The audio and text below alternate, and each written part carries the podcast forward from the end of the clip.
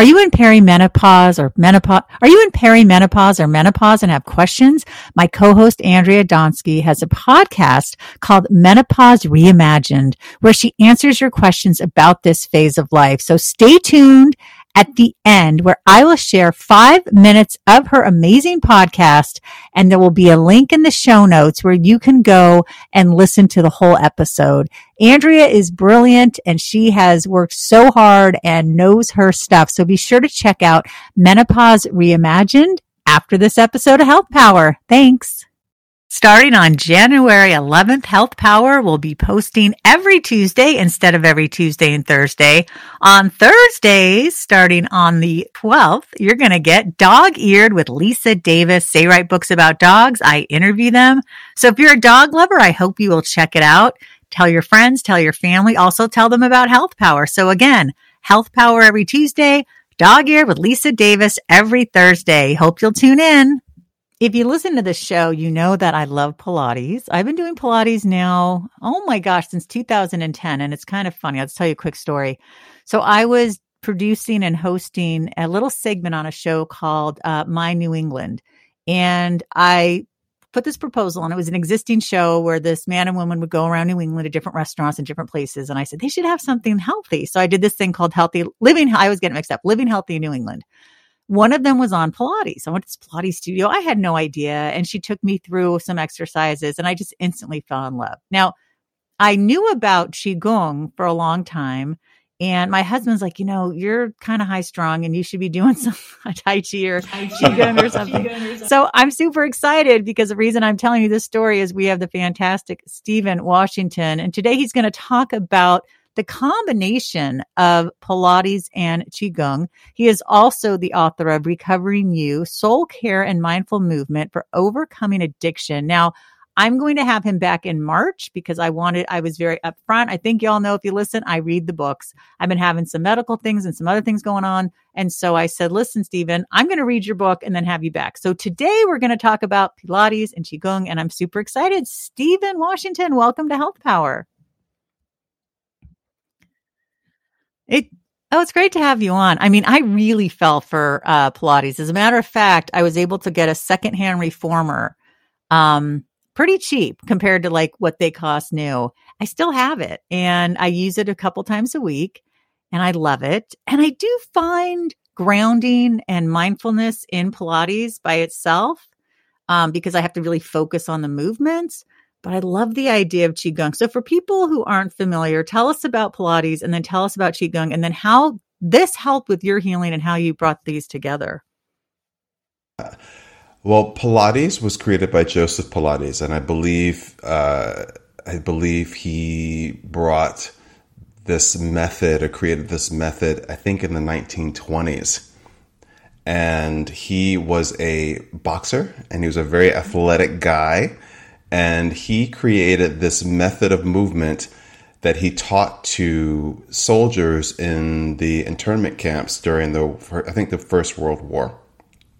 Mm. And he noticed that the people that worked with him, and he created exercises, and a lot of the exercises he created for them that they could do while they were in their hospital beds. He literally took the springs from a mattress attach them to the wall behind the person who's laying on the bed so that they can lay down but still work their arms, work their legs, and just oh, create wow. movement because he knew that movement was healing. He knew that movement was vital to a healthy life.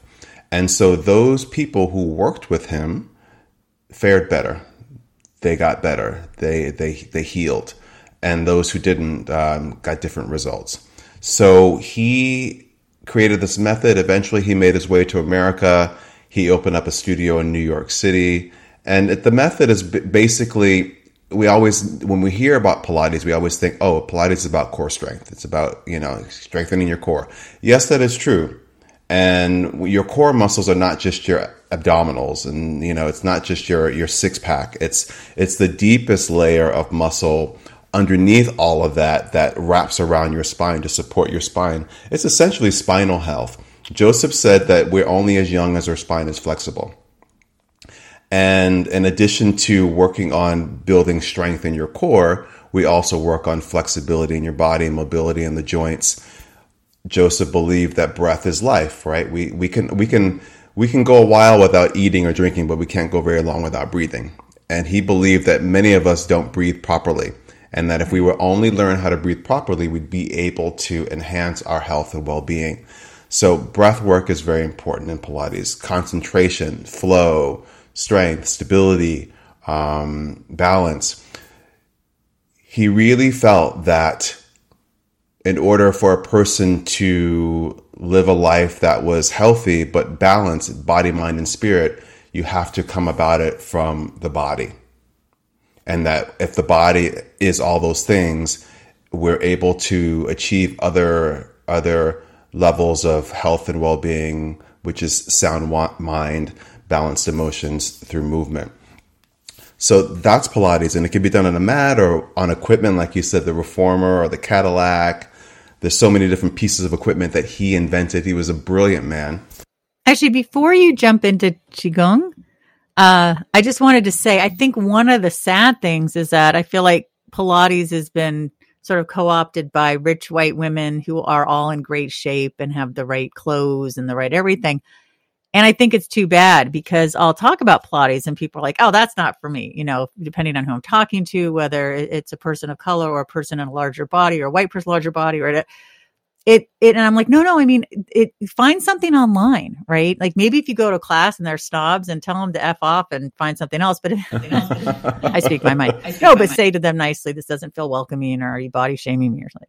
Um, but it is doesn't it seem like that and it's unfortunate because the way you're describing it it's like this this should be for everybody not just it's a good women. point that you're making i mean you know i've taught in many different pilates studios in new york city and then even in silicon valley and a lot of the studios were were um, a lot of the clients were very wealthy white women of course other people as well but um, there is this conception that Pilates is only something that that the rich can do and the folks who who have an abundance of free time can do. Right. But really it's a practice that's available to each and every one of us and you don't need to do you don't need equipment in order to do it because there's a whole mat series.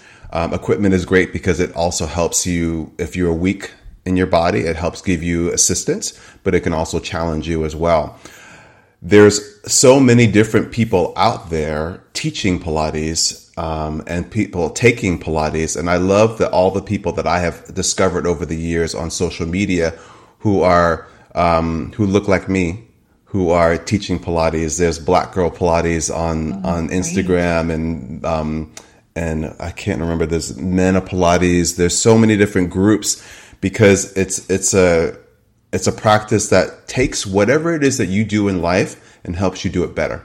Mm. Oh, that's so, you know, it's funny. I've seen that with yoga. I've seen more people of color. I've seen more larger bodies. I didn't know that was happening in Pilates. So I'm going to look that up. That's great. Absolutely. It really is for everyone. And again, it does make you help you do everything better because you, first of all, if you feel better in your body, you're going to show up to life in a different way than if you don't feel better in your body. And one of the ways that we feel better in our body is by having better posture. And we have better posture, we're able to breathe deeply. And when we're able to breathe deeply, we're able to nourish our, our tissues with oxygen. And also it affects the way that our mind works. So it's, it's a win-win on so many different levels. And so Pilates is, is fantastic. I found my way to Qigong when I was in Chinese medicine school. Um, and I would say, what was it? I was about 10 years sober and I found my way to Qigong because it was part of the curriculum. I was going through a really difficult time, um, really stressed out, felt really overwhelmed in life, thought I was going to lose my mind during that time. I thought I was going to relapse. And one of the one of the saving graces at that time was the introduction of qigong into my life. And for those of you who don't know, Qigong is an ancient Chinese healthcare system that combines flowing movement, standing postures, deep breathing, focused intention to activate, cultivate, and circulate life force energy. And life force energy is the energy that makes our heart beat. It's the energy that that um, makes our organs work. It's the energy that's behind our emotions and our thoughts and our consciousness. And there's lots of ways that we get energy. You know, we're born with a certain amount of energy, but we also get it from the air that we breathe. We also get it from the food that we eat, the things that we drink. Uh, we get energy from sleeping, making sure that we have enough rest. And there are lots of things that can deplete us of our energy. And one of the things that depletes our energy the most is stress. Stress, um, unhealthy lifestyles like too much um, fried food, too much processed food, too much sugar, um, alcohol, drugs, cigarettes, things like that. And it's important that we have practices that help us to cultivate energy, circulate it, and um, as well as become more skillful at managing it. There's so many things that can drain our energy. People, situations can drain our energy. So it's really important that we have practices that help us to fortify ourselves and also to release energy that, that really doesn't serve us and it doesn't belong to us. So all that can be found in, in, in Qigong. I got the idea years ago to bring these two practices together because one of the principles of movement in Pilates as well as Qigong is the center, the strength and the power in the center of the body. That this is where we held our power in the center of the body. We should move our bodies from a stable, grounded, connected center. And so our extremities from there can move with this anchor. And they both are very mindful movement practice. They're very mindful. There's a lot of mindfulness. You talked about that a, a few moments ago it's important while you're doing Pilates, while you're doing Qigong, to pay attention to what you're doing and how you're doing it and coordinating the movements with the breath, which brings us into the present moment, which is such an incredible gift. So many of us focus on the past, you know, thinking about the past, regretting the past, staring at the past. We don't have any power looking at the past and, and, and regretting it. Or we focus on the future with worry or anxiety, um, sometimes fearing that we're not going to get what we want or that we're going to lose what we have. But practices like Pilates and Qigong bring us to the present moment, connecting our bodies in the present time, connecting our breath. And when we're able to do that, we're able to slow down our thoughts a bit more. Also yeah. helps us to zoom out. Mm-hmm. Especially when we're going through stuff, it's really easy to, to, to, to almost feel like you are um, in a tunnel right. with tunnel vision and you can't see beyond your situation. But I love how these practices give us space. So, in a nutshell, yeah, that's Pilates and Qigong and, and how they work so well together and, um, and how important that they've been in my life. And that's what I offer in my membership community, SWE Studio. I offer oh, that's great. Pilates, Qigong, meditation, dance, laughter medicine, all those good things to help us to bring about more balance, harmony, well being, joy into our lives. That's beautiful. Now, in the workout itself, do you sort of go back and forth between Qigong and Pilates, or do you do like Pilates first and then Qigong, or do you kind of mix up the exercises. What I wanted to do when I was creating my Pilates Qigong fusion is I didn't want to try to create a whole new language. Right. I really wanted to maintain the integrity of each practice, but just bring them into a to a space in a room where they can exist at the same time and have one flow into the other. I felt as though that was going to be more true to to the integrity of each practice, and I knew that they would just marry really well at the same time. Now, with qigong, I'm thinking about the movement, and you're standing up, and there's this flow. So I have a heel spur at the moment, and so I have a lot of pain in my heel, and I still do things, and I got to walk the dogs, and I got to do stuff, but I'm trying to do things, something sitting down. And the nice thing about Pilates is you're lying down, and I have to actually wear my tennis shoes. I can't be barefoot, unfortunately. Can you sit down and get any benefit out of Qigong? You can you can get benefit out of Qigong lying down. Some practices that you can do lying down as well. So that's one of the great things about Qigong as well as Pilates that they they are highly adaptable. So oh, which which makes them very accessible to each and every one of us. And a key component of qigong is deep breathing. So if you can breathe deeply and breathe with awareness, you're doing qigong. Oh. Right? But there's just so many exercises that you can do while seated that that invigorate your spine, that help to um, nourish and, and and tonify your organ systems, that stretch the body, that stretch the meridians. Um, exercises that activates the energy in your body, exercises that clear the energy from your body. Uh, there's so much that can be done. That's the exciting thing about that practice. Oh yeah. Now you mentioned laughter medicine. I did a show on laughter yoga where you you're not even really doing yoga. You're just making, you know, you you start by fake laughing and then it, it's kind of funny so it becomes real laughing and you do breathing exercises. Is that the kind of thing or is this something different? How I use laughter medicine is kind a little different. Now I I mm-hmm. studied laughter yoga. I, I took a a, a, a uh, training weekend many years ago in San Francisco, and I thought I was going to be the laughter yoga teacher of the Bay Area, and it didn't happen quite that way. But one thing that that stuck with me is just the power of laughter, and that it's something that it doesn't take much for us to access that and to and to bring it into any moment of our day right? right. Uh, I was at a church when I was living in the Bay Area, and the minister started off her, her talk with just two minutes of laughter. She just invited us all to just laugh with her, and that was amazing. It was it was revel it was revelatory for me, and so that's what inspired me to get certified. But what I have done in my practices and what I teach in SW Studios, it, SWE Studio, is that I just throw a couple of minutes of laughter in the beginning of, say, my Pilates class or in the beginning of my Qigong class. And I just invite people to laugh with me. Now, some people have difficulty laughing, tapping into their joy. Yeah. And what I always say to, to them is to not force themselves to laugh, but can you start with a smile?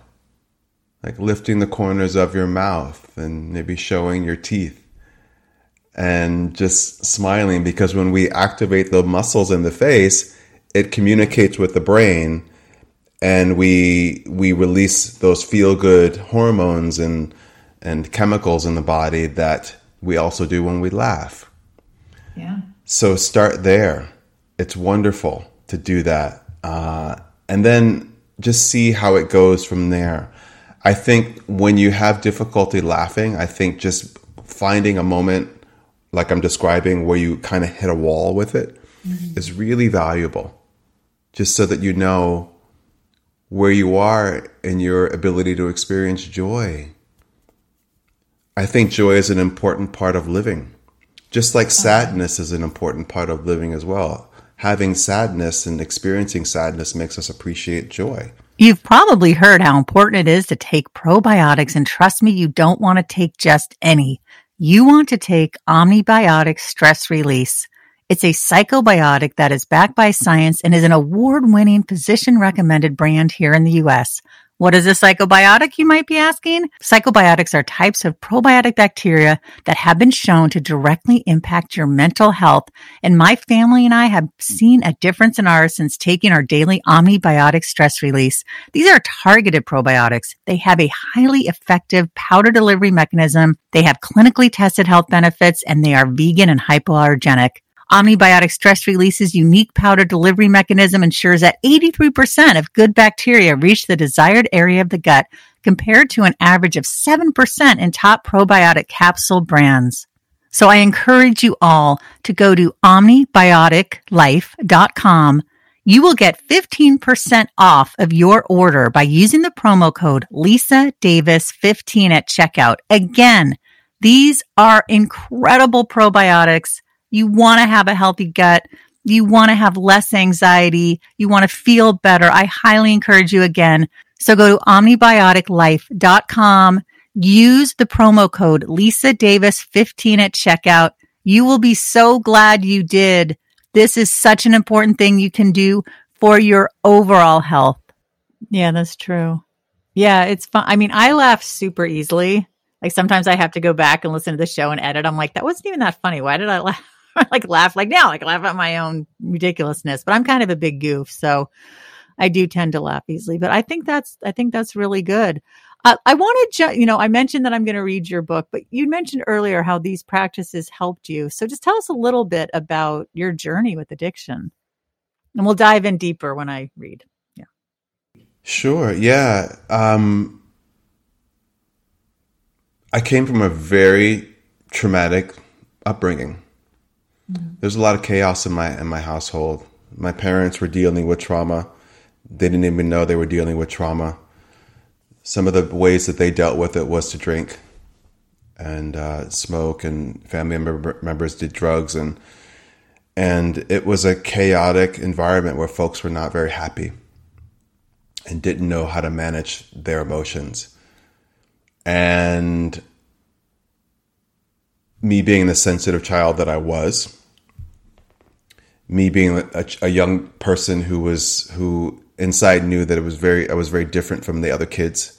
I later came to realize that not only was I sensitive and introverted, but I was also gay. And getting the signals that, that it's not okay to be any of those things.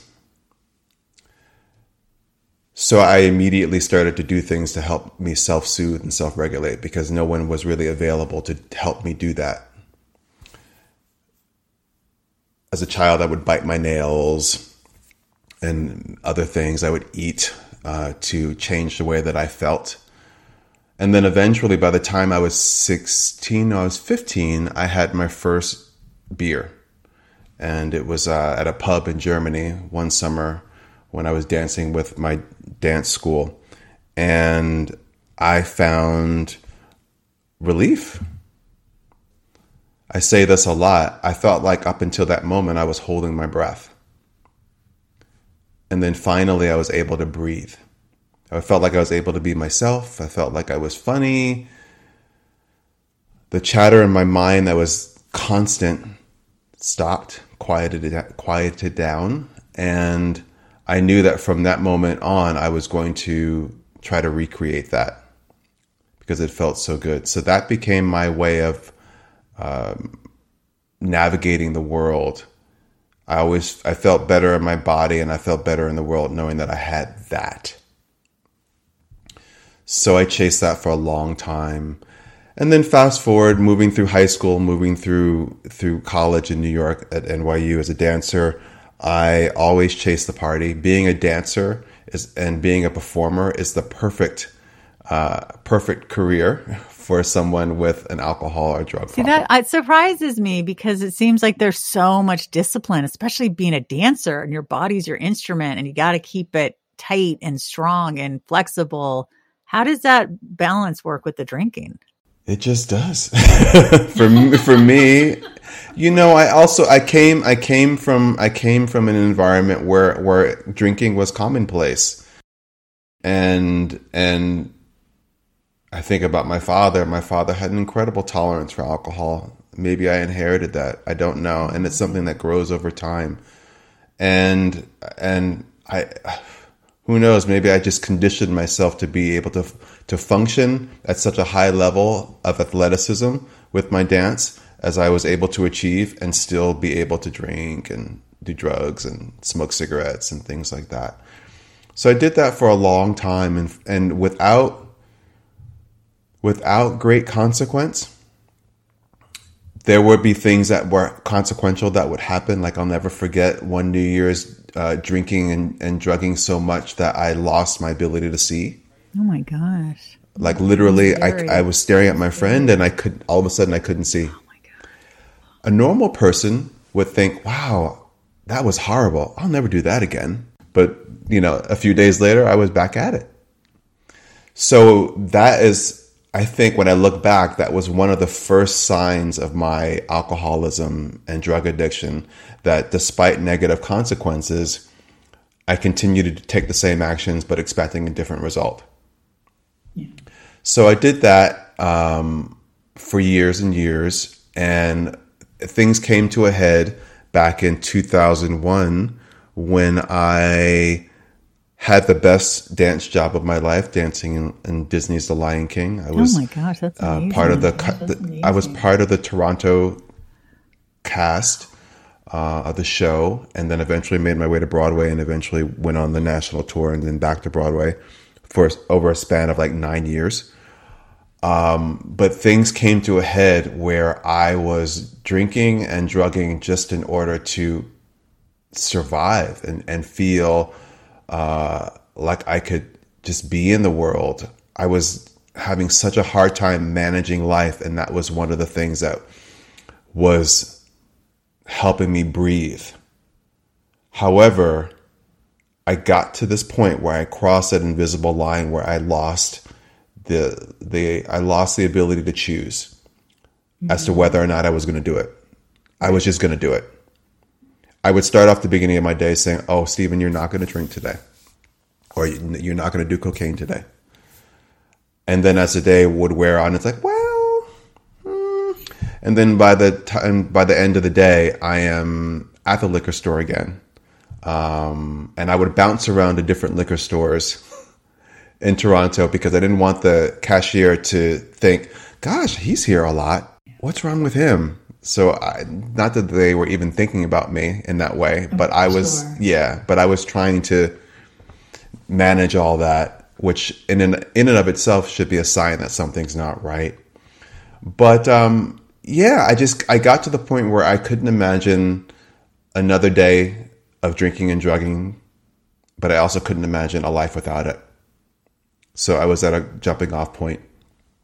And luckily, I had a friend who was in recovery who was always a beacon of light for me, always demonstrated what, how beautiful and how fulfilling and how radiant a sober life could be.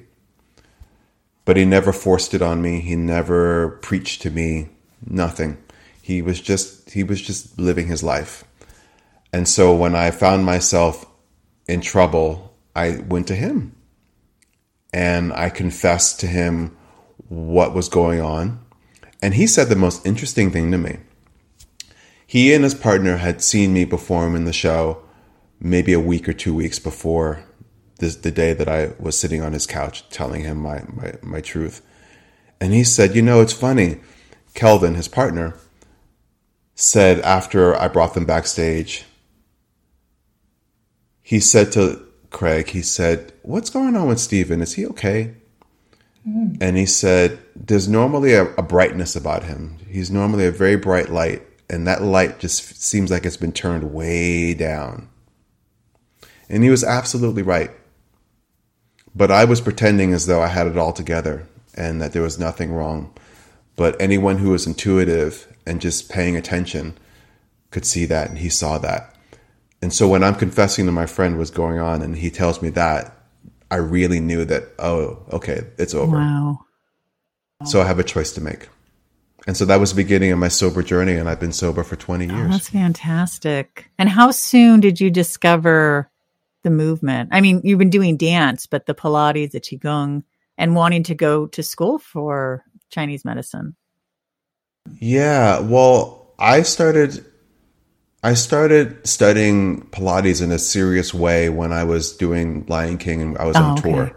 It was just something that I felt like I could do for myself. And so I started to do that then. But as far as having a movement practice that nourished me and helped me manage my emotions and uh, and helped me manage stress in a very conscious way, that wasn't until I was 10 years sober and desperation really made me cling to the movement practices and uh, and all some of the other things that I teach in the book, like the drowning would cling to a, a life preserver. And and I wish that I had those skills or those tools earlier on in sobriety, but it's okay. We we with the lessons and the teachers come when the student is ready. And That's so at true. that point I was very ready and I knew from early on in that experience of being exposed to those practices that that's something I would do for the rest of my life, and that it was my mission to share it with others. And that's what I do in my book, Recovering You. And that's what I do in SWE Studios. I share those practices because I know that they work. I know that they're useful and I know that they're fun to do. Now, what, Steve Washington, what does the E stand for in the SWE? Oh, experience. Oh, I love that. Oh, I really am. I, you know, I'm going to sign up. I'm super excited because I definitely need something to help calm me down. I got a lot going on. And, you know, just listening to your story, you know, my best friend from childhood, you know, like so many of us had dysfunctional family and a lot of trauma and they all their parents were alcoholics and some of their siblings, there was eight kids and she started drinking and then doing drugs and she died at 51. She got her everything was like just shutting down and it was really sudden and it was just absolutely heartbreaking. You have to be able to make that decision that the pain is just too much the the co- the price what it's doing to my life that i'm going to face that fear of whatever it is to get better. And people have to find that on their own yeah i i i from my experience and i and i talk to a lot of other uh, people who are dealing with addiction that one of the common threads is trauma. Oh yeah, definitely. And I know that trauma is kind of an overused word now, but nonetheless, it is real, it exists, and there are many ways that one can experience trauma. That it doesn't have to be going off to war or or surviving a rape or being in a car accident or a mugging or all the things that we think of as like really big um, deals and ways of um, experiencing bad things, but there are just so many things that one can go through that are traumatic and have an effect on us physiologically and can affect the brain and rewire the brain, especially when they happen when we're young, when our brains are just developing. And so that coupled with other things can lead us into developing these habits and these habits are ways of self soothing and self regulating, albeit misguided, um, albeit dangerous, unhealthy. There is some aspect of it that works or works for a period of time yeah. until, until, it, doesn't work yeah, anymore. Until it doesn't, right? And it causes more problems, like I was, yeah. Yeah, and then you again you come to that jumping off point where you're either going to stop what you're doing and try something new or just keep doing it and getting the same results over and over again, although you might be expecting something else.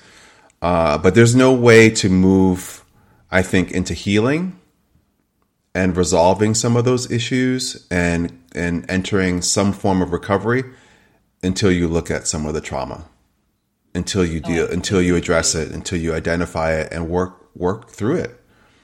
And yeah. that's one of the reasons why i teach movement because i know that the body as bessel van der kolk says in his book the body keeps the score the body keeps a record of all of our traumatic experiences and the one of the ways one of the most effective ways to unlock that and to heal that and to move that energy because I do feel as though it's stuck energy, trapped energy, is to connect to the body, connect to the breath, um, become aware of your body and your sensations in your body. Because so many of us disconnect, we disassociate from our bodies.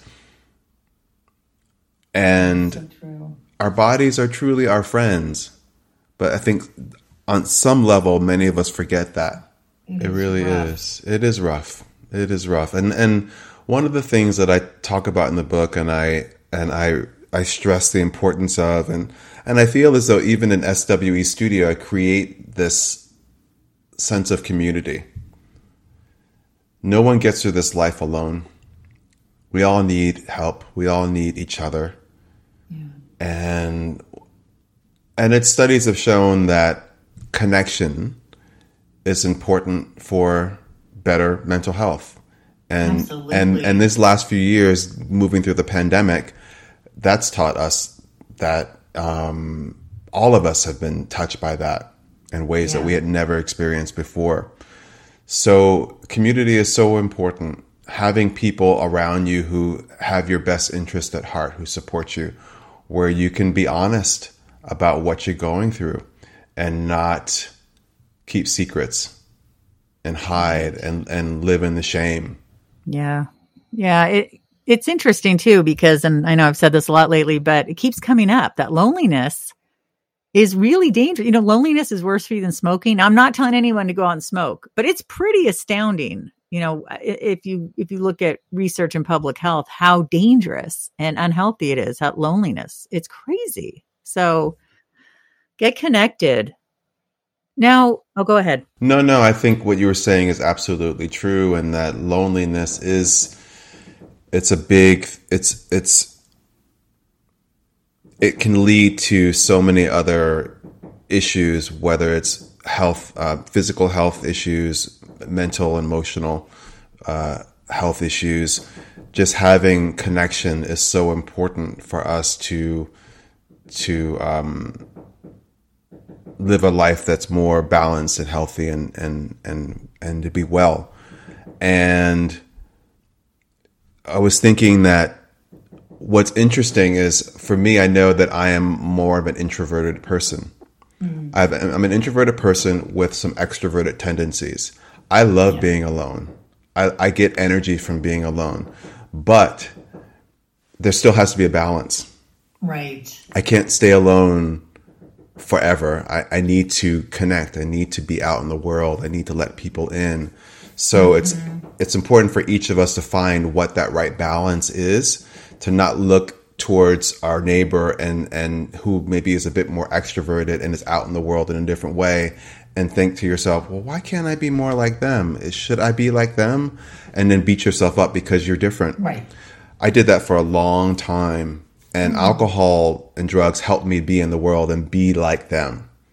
Right. I finally was able to be, become more comfortable being me, which is not that, not them it's just me and right. I am a mixture and a blend of it all and and it's all good.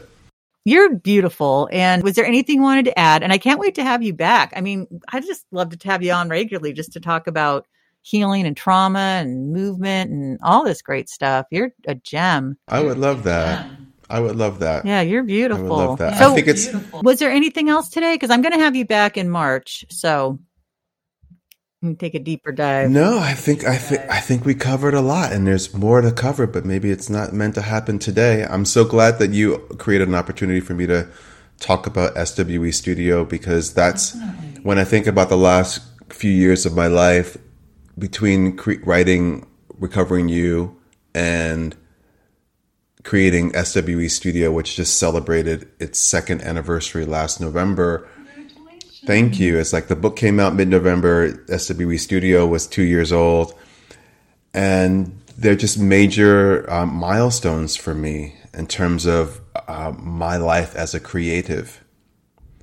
And I'm so proud of I'm so proud of SWE Studio in this book uh, because I really I want to create I wanted to create an accessible, affordable, um, place to create and and share wellness content with people. I mean, my my membership is only twenty two dollars a month. I know. I was shocked. Twenty. I, I mean, how, how often? How That's quickly? Insane. How quickly do we move through twenty two dollars? That's what two drinks at right. Starbucks. That's incredible. I was blown away because I was I looked at your trailer and I was like, for your fusion of uh, Pilates and Qigong. And I was like, wait, what? I thought, is that a class? Or now, do you have a studio people can go to, or is it all virtual?